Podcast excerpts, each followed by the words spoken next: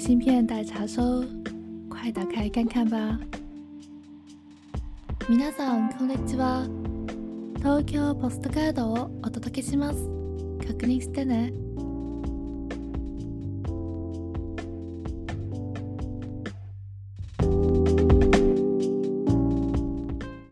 Hello，你好呀。这几天逛街，才看到最多的是什么？没错，巧克力， 满街的巧克力，巧克力广告，就知道二月十四号情人节要来了。有几个食物的香味一直很喜欢，一个是咖啡，另外一个是黑巧克力。其实即使不是情人节，一年到头我也会买很多巧克力，会吃很多很多。因为很喜欢百分之百的那个黑巧克力，有人可能会接受不了，觉得太苦，但我觉得还好。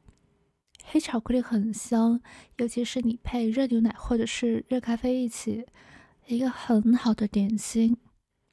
我试过把黑巧克力放在煮热的牛奶里，就变成了自制的摩卡。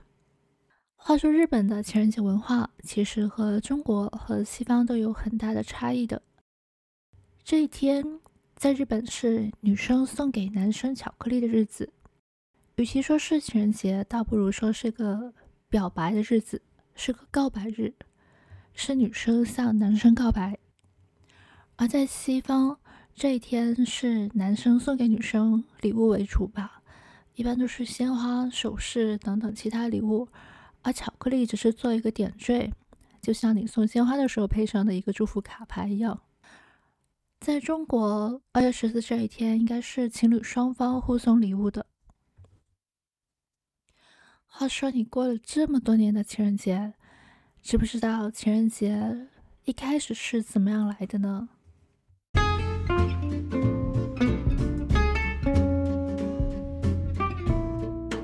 情人节最开始的时候，一直可以追溯到公元三世纪。当时罗马帝国皇帝克罗地乌斯二世出于战争的考虑，他认为如果士兵们没有结婚的话，那他们可以更无所牵挂地走上战场。所以当时他在罗马宣布了一个法令，就是禁止婚姻。而一个叫做 Valentinus 的神父，他并没有遵照这个皇帝的旨意，他悄悄地继续地为很多相爱的年轻人举行了教堂婚礼。而在这个事情被告发以后，Valentinus 神父他先是被严刑处置，最后是在公元二七零年二月十四号的这一天被送上了绞架，被执行了绞刑而死。过了一千多年，在十四世纪以后，人们开始纪念这个日子，于是，在西方的国家里，把这一天叫做了 Valentine's Day，用来纪念那位为情人们做主而牺牲的神父。而 Valentine 这个名字第一次出现在日本是在1956年，就是第二次世界大战以后不久。当时的报纸上开始出现了情人节促销的活动和广告，这是流通业和糖果行业将情人节文化引入日本并进行销售的一次尝试，所以它是没有什么宗教的含义的。而巧克力作为情人节的标准礼物。并非一开始在日本就是这样子的，在日本的早期，更多的会是送像化妆品、衣服等等这种，而且当时不仅仅只限恋人之间，在家人和朋友之间也是鼓励相互交换礼物的。那日本像现在的这样一个独特的情人节文化是从什么时候开始的呢？是大概在一九六零年左右开始的。那是神户的一家甜品公司，在一份面向外国人的英文报刊上刊登了这样一个广告的促销语：“あなたのバレンタインにチョコレートを贈りましょう。”意思是给你的情人赠送情人节巧克力。另外一个说法是在一九五八年左右，东京大田区的一家糖果公司开始进行了巧克力的促销活动。他当时面向的对象是学生， 小学高年级到中学的学生群体为主，迅速的在学生群体中传播开来。到二十世纪八十年代末，这种习惯也逐渐扩展到家庭主妇的圈层里面，到后面的工薪阶层。而在现代，二月十四的这一天就变成了女生送给男生巧克力的日子。送巧克力的时候会分两种巧克力，一种是送给喜欢的男生对象的，这种巧克力就叫做本命巧克力，日语叫 homemade chocolate”，home chocolate。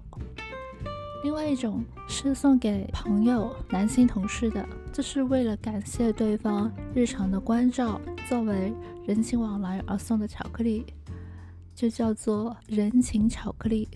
日语叫 “giri choco”，“giri chocolate。二月十四号的这一天会销售非常大量的巧克力，据说日本巧克力全年百分之二十的销量都是在情人节这天完成的。所以这个时期，从一月的下旬到二月十四号为止的这段时期，你在各大的百货公司、商家、在线的网络平台以及各种的时尚杂志、新闻，都会看到巧克力相关的消息。其实巧克力对人体是很好的，特别是黑巧克力，是具有非常高的抗氧化能力的。巧克力里面含有非常强大的抗氧化成分，叫可可多酚。这种成分可以清除人体的自由基，保护人体的血管、细胞，抗发炎，延缓衰老，增强免疫力，也可以具备一定的防癌的能力。而且你知道吗？巧克力一小块的抗氧化能力是非常强大的。它是红酒半杯的三倍，是苹果的九倍。所以，如果有人跟你说喝红酒很养颜、具有抗氧化能力的话，你还不如去吃一个巧克力。而且，巧克力它是具有非常丰富的铁、镁、铜、锌等等微量元素，同时它可以保护你的皮肤，减少日晒的伤害，可以降低心脏病的风险。帮助改善大脑功能，减少中风的风险，具有降血压、改善血液流动的好处，以及提升好的胆固醇。马上又到二十四号了，你为心仪的他选定好巧克力了吗？快去挑选吧！那我们下周见喽，拜拜。